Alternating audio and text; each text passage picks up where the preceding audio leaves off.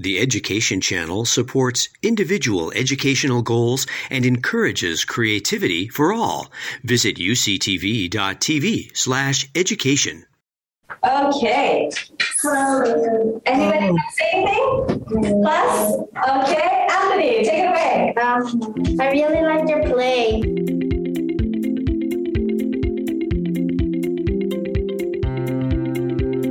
Pia's Wondrous Adventures really grew out of the time of our, our pandemic. One of the things I wanted to, to celebrate and to honor were my mother, uh, who was a, a mother of four children, a widow at 29, and you know, a woman who worked as a farm worker and in a cannery, and you know, changed our lives in such profound and deep ways. This was my mother when she was eight years old. Wow. I like your beautiful dress. It looks like Mrs. Zimmer's dress. So this was probably back in the late 30s, and she was doing a uh, a parade on the border between the United States and Mexico, celebrating September 16th, and so she got to carry the American flag. And so this is a picture of, of her. And I started thinking about my mom as a hero, but a girl hero. And so that was one of the inspirations for Pia, my, my character Pia. Oh, so that's how you created Pia. Mm-hmm. She's like, th- that's one inspiration, yeah. But I wanted my mom to be a hero. For me, my mom, you know, is heroic because, uh, you know, there's just so many challenges for this young woman. Uh, but this memory uh, of her in this dress was um, really special to her. She remembers it. You know, she battles with dementia now, but she remembers that picture and she remembers that memory of being. Um, you know, children from the border. I just wanted to share with you episode one, which is there's seven episodes that I've written. So it's seven little short stories. And the first story is really about how Pia comes to be. And so Pia is a little girl of about 10 years old and uh, and it's it's like today, like now with with how the pandemic's going, and uh, Pia loses her best friend. Mr. Jesse, he was an older man, and he's her godfather, her Nino, and um, and you know he he he got sick from COVID, and so he he lost his life, and so Pia is very sad about that, and so while that's happening, one of the amazing things happens. This magical moment happens when this little hummingbird comes flying in who can speak to her and she can understand him. And he's come to say, I need your help. And she's a little surprised by a little bird talking to her. But ultimately, she is taken to Taxlandia, this world, this magical world where plants and animals talk. And so she arrives in there uh, to to Taxlandia, and she's changed from a little girl into a little fennec fox, this little cute fox with really cool long ears. And she doesn't know how that happened, but she meets this uh, other teen. She meets this teenage bird uh, named Nopalitzli. And so he's uh, very studious. He's got glasses, and he's always got a little book and he's always writing in his book. And together they have to go find that wizard bird, the hummingbird wizard. And so they start on this journey uh, to find him. But the really cool thing is they have a taco food truck, a lowrider taco food truck that they get to go in.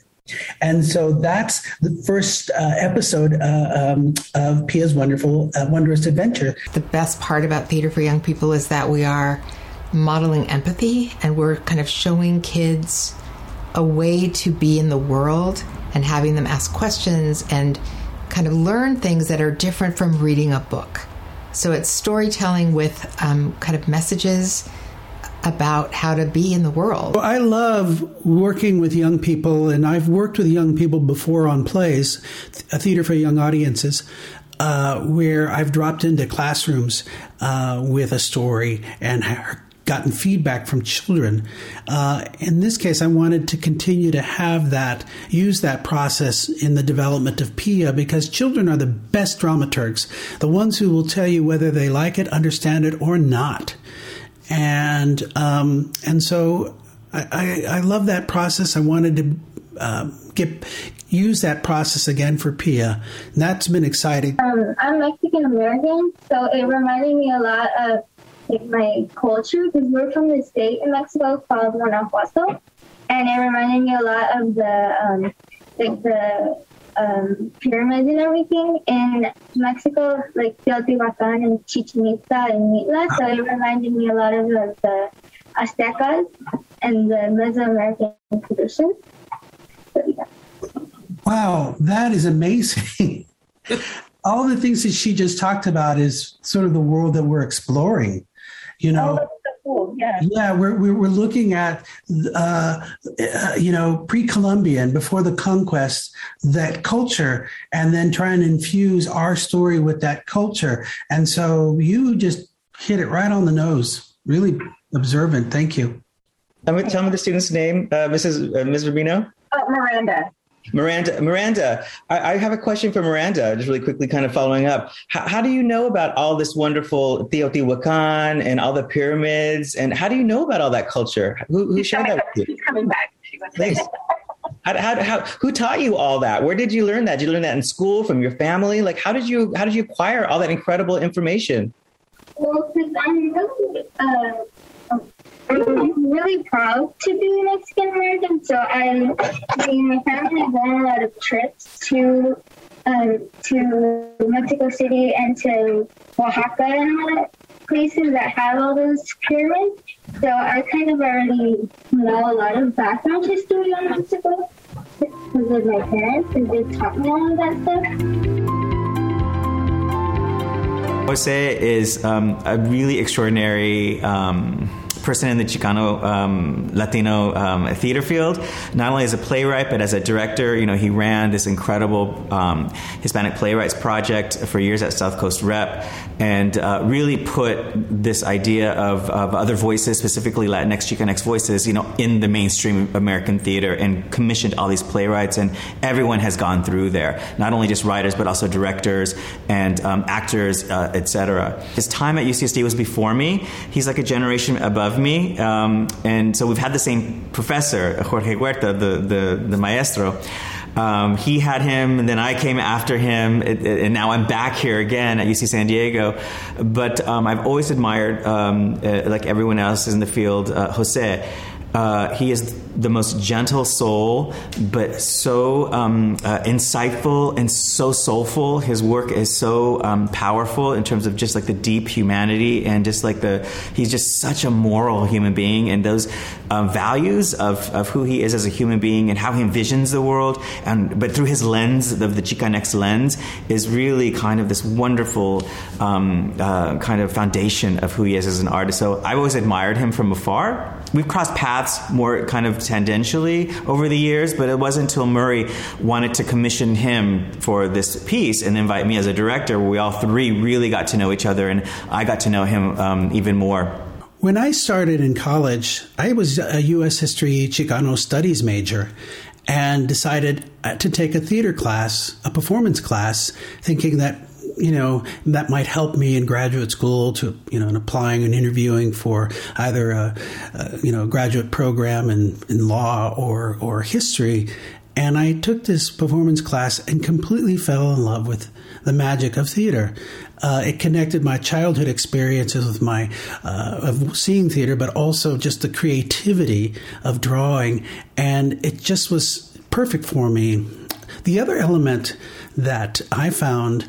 Um, a, a gift was taking classes with Dr. Jorge Huerta, who was a professor at the University of California, San Diego. And he was the first Chicano to get a PhD in theater. And he set a lot of us on fire. This is the 1970s, and Dr. Huerta turned us on to a few professional theater companies, Chicano theater companies, like El Teatro Campesino, the Farm Workers Theater, and uh, El Teatro de la Esperanza, the, the Theater of Hope. And both these companies, I would have the opportunity to see as a college student, and they completely blew my mind because it was the first time that I got to see my own community reflected on a stage. Telling stories that I could relate to. And so I just found that to be what I wanted to do for the rest of my life. We were super lucky that Robert um, is a professor at UC San Diego and um, has the Chicanx Teatro Ensemble, and that um, that the university wanted him to do a project with the MFA design students. So um, that was just such a such a gift because um, he immediately, you know, called us and said, "Could could this project be a project? uh, the thing that we've been working on for you know almost a year. Can it be a project?" Um, and we were like, "Yes, of course. How cool!" So the idea for the experiment with the MFA students was to see if the form of this musical theater graphic novel mashup would work um, and then exploring what that might look like um, and getting these design students to really use their imaginations and figuring out what what that might do. One of the things for us and working with these MFA students is, you know, uh, we wanted to sort of blow the traditional forms of, of, of collaboration out of the water um, by uh, I'll give you an example. So designers will get a script and then they'll you know talk to the director and then they'll come up with some renderings and you know out of that they'll evolve a, a design. Well we didn't want to do that. We wanted to say here's some prompts. You're not going to read the play yet and just come up with it. And we wanted to mash up even their collaborative process. I want to say the the Rasquachi aesthetic is is um, the foundation of Chicano theater, and so for um, you know myself and for Jose, it's it's a foundational kind of aesthetic. So it's always present somehow or somewhere, and we actually really embraced it with Pia even more so. It's something that's like kind of all up, right? It's kind of on its last leg, right? It's kind of like seeing like, you know, like a, a, car held together with gaffer's tape or like, you know, spray painted, you know, for primer or, you know, or maybe you have like a, a, a, clicker for your TV and it's falling apart, but you have like scotch tape and it's all like the buttons don't even fall, but it still works, right? It has a value, but yet it's, it, you're, it's very, it's a, it's an aesthetic. Um, for me, it actually holds hands very deeply with the 20th century art movement, Arte Povera. And I'm thinking of specifically Mario and um, uh, from Italy in terms of, of um, recycling and using what is already there in the room, so to speak. So, for, so it held hands beautifully the Rachi, the aesthetic with Pia because Pia has a lot to do. One of the major themes is you know environmental justice and and and climate um, you know um, issues, and so and, and recycling, and so um, this idea of Rasquachismo really was like easy, an easy um, uh, fit in a sense with uh, with the piece's theme and where we're at in terms of you know of, of, of um, global justice. So the Rasquachi aesthetic was really important for them, and they took to it really easily. Like you know, our very first class we had, you know, with Joanna um, Smith, the puppeteer. You know, she gave us a boot camp on puppetry, and the first thing she said was, um, you know, bring three things. We're going to make puppets. Bring a roll of toilet paper, a blank roll, empty roll of toilet paper, a rubber band, and like a handkerchief. So it was already finding like worn out things, you know, detritus, and actually magicalizing them and giving them value, imbuing them in value, and, and giving them a sense of, um, in this case, you know, art making. Here's little Pia. She comes in and then flips over with the world spinning behind her. Um, and then I have this three dimensional thing here, which is got a lot of craziness. I kind of went a little overboard on it, I would say, but let's see. Here's, Actually, can yeah. I can I ask Roberto? Can you pin him so that we all see him in the? Yes, middle? of course. Here's a the new little Pia and uh, Nopalitzli. um, and they can have a conversation. Here's her not liking it, uh, judging, and then this is her thinking about the conversation. um, uh, the taco truck is down here. And then the other experiment was to have the designers be a collective of um, artists. So deliberately not asking them to be in their lane. So not asking lighting designers to just think about lighting, not asking the costume designers to just think about costumes, but to really think creatively in an artistic collective of what the aesthetic could look like? Um, but I liken it with um, uh, with the, the, the presence of this kind of for a brief digital time and the puppets, right? All these aesthetics mashing up, and one of them is this idea of seemingly dismissible or seemingly low tech, so to speak, rasquachi in the pure sense, uh, mixed with this really high, you know, tech of, of video and um, you know editing and graphics and TikTok and you know phone and all these things. So um, yes, I'm interested in, in um, really embracing, as I say, my big joke is, uh, you know, I'm interested in, in uh, this is something I told the, the, the Teatro Ensemble in the spring, was like, how do we become high tech Aztecs? How do we embrace these ancient wisdoms, these ancient kind of tactile the drawings of the codex or even the Rasquachi aesthetic, how it's morphed into that to contemporary Chicano culture with, you know, we know this kind of cosmic world or dimension of the, of the ancients as well, right? We know there's images of Pakal, the famous first, you know, Mayan astronaut that supposedly, you know, f- you know, shot out to the cosmos. So it, there's always been this kind of um, um, mashup and this kind of relationship of intertwining another transient kind of connection of uh, transconnection of um, of um, high high and low, and as I said, and also you know indigenous with with um, you know Western, and so I call it the high tech high tech Aztec aesthetic and then you know I put it in this space and chose a red sky and made the terrain and stuff. Um, you you also made it a very specific shade. Yeah, the the rec, the box. Yeah, yeah, can you, talk, yeah, yeah. Can you talk about that? Um. Yeah, I mean, part of it was I was looking at pictures of pyramids. Uh, and we had talked about like there being a flat top to um, mm-hmm. Aztec pyramids, and I wanted it to feel of that nature. I remember when we we spoke to the students, uh, the grad students, in our first uh, one of our early sessions, uh, that we were going to do something unconventional, and we we we kept our promise. but even we didn't say to the set designers in the class, "Okay, you're the set designer. You get to decide what this looks like." We we had everybody do the same prompt, the same exercise. Um, and it turned out actually that the sound designer came up with a really cool aesthetic for the you know one of the pieces. And the lighting designer came up for a really cool aesthetic for a different kind of the piece. And so marie and i were really much like okay we did some world building we did some formal investigations we kind of have a, a visual aesthetic that was that we're kind of circling or we see the potentialities um, what is that you want to work at work on now for this second part? And he really wanted to go back to the story. He wanted to go back to the script and really uh, imbue it with authenticity, with um, uh, really profound and um, uh, uh elements that were uh, really deep and essential to the storytelling uh, for today.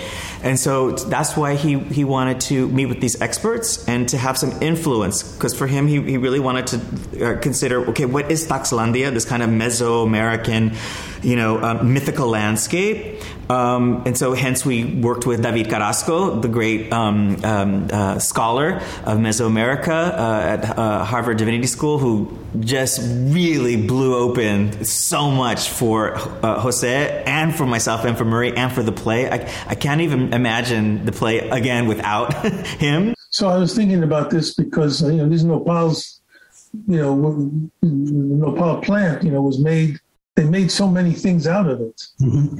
you know. And you also have the other thing that might be fun is I know that you have a lot of color in this in this play, and you know, one of the things that comes out of the nopal is these insects, you know, that make cochineal this, this incredible red color that became so important in Aztec times. It still is. You know, these insects they, they get attached to the to the nopal, and what they found is they then out of this uh, they make this incredible red color. Mm. It's so important, and it's still if you go into Mexican markets, you'll see things made with cochineal. Yes, he exploded it for us, but he also confirmed, I have to say, a lot of um, story elements and a lot of kind of um, impulses and, and gut instincts that Jose had put into the play already, just organically, without knowing some of it. Maybe in his DNA, who knows where it was coming from, but uh, some of the elements in the play that were already there, you know, David was able to say, like, huh, you know, that's like, you know, the new fire ceremony ritual. Huh, you know, that's like this element. Huh, you know, that's like that, right? And Jose's like, no, I just am like, I was just kind of creating this story. And he's like, well, let me talk to you about it. And it was just this confirmation and a kind of deepening and, and a kind of actually um, um, uh, amplifying these incredible moments that were there. I think our process has been very organic. I think the thing for us and for me was taking a number of the experiences that I've had working in the theater and in, in new play development and bringing those elements together to explore Pia much more deeply and more collaboratively, not only with with Robert and Murray, but also with the future audiences uh, that Pia uh, will reach one day, as well as bringing experts into the process, people in their fields uh, where the story touches on, and to get insights and hopefully um, f- tell a deeper story, a more profound story.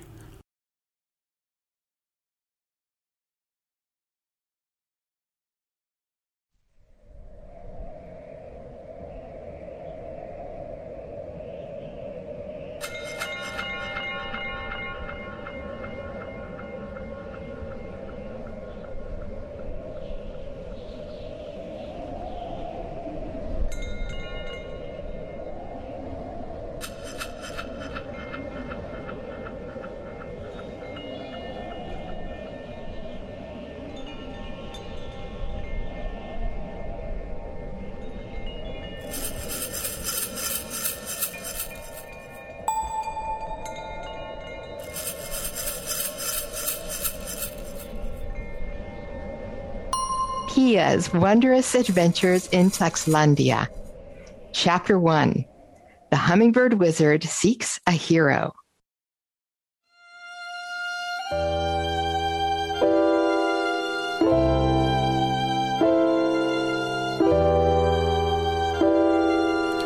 Today is Pia's 10th birthday, sad tears in her eyes. Her best friend, Mr. Jesse, lost his fight and died. A sickness spread across the land, no one could understand. Parents, family, and friends, some sadly died in the end. I miss you, Mr. Jesse. Come back to me. I need you, Mr. Jesse. Like things used to be. How do you keep from crying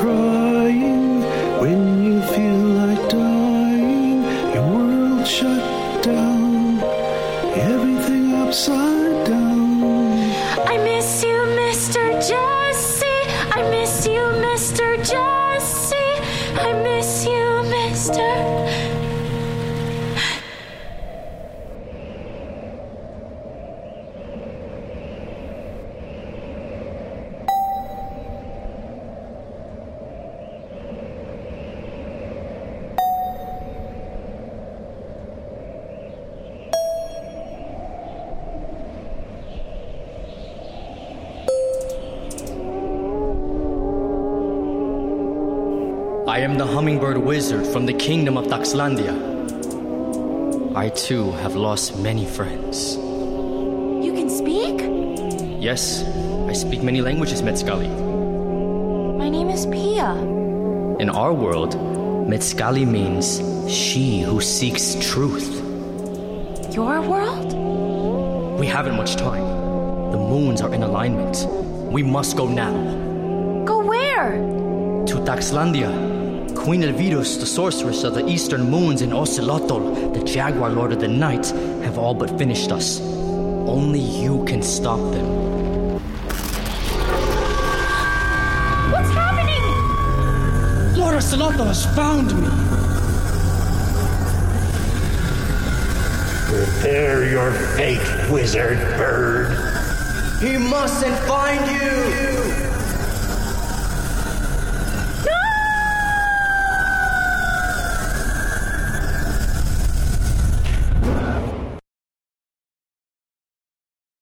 Am I dead? Um, no. You've been sleeping. Who are you? I am Nopalitzli, the hummingbird wizard's apprentice, Metzgali. Thank goodness I found you. I've been looking for you for days. It's Mr. Jesse's taco food truck. Oh no! The hummingbird wizard saved your life from Lord Ocelot by changing you into your animal spirit. Change me back! Only the hummingbird wizard and his wizard excellence can do that. His last message to me from the book of instruction was to search for you in the Valley of Sorrows. Well, where is he? Imprisoned in La Isla de las Muñecas. Then that's where I must go. No, it's impossible and much too dangerous. Queen Elvirus' spies are everywhere. What to do? What to do? Um, look there. Hey! Hey! What are you doing, Nopalitzli? Hiding? Why? Because I'm a failure. A good for nothing? I'll never be a Nawali like the great hummingbird wizard. Never say never! Mr. Jesse always said that if you never try, how will you ever get better? Is this Mr. Jesse a great Nawali in your world? No. He was my godfather and my best friend. How did you do that? I don't know. Look, Nopalitzli, I need your help to find the hummingbird wizard so he can change me back. If that means going to La Isla de las Muñecas, then that's where we need to go. We? Yes. We. I'm not prepared for this, and I'm not very brave. That makes two of us. I'm Pia. We're partners now. Slide me some skin. Good enough. It's too far on foot, and my wings aren't strong enough to carry you, Pia Metzgali. We need something to get us there as fast as possible. The serpent path is long and treacherous. We got Mr. Jesse's taco food truck. That thing? Mr. Jesse's dream to turn an old food truck into an electric lowrider has happened. I'm calling it my Lolo, my ride, my Ramfla. Get in.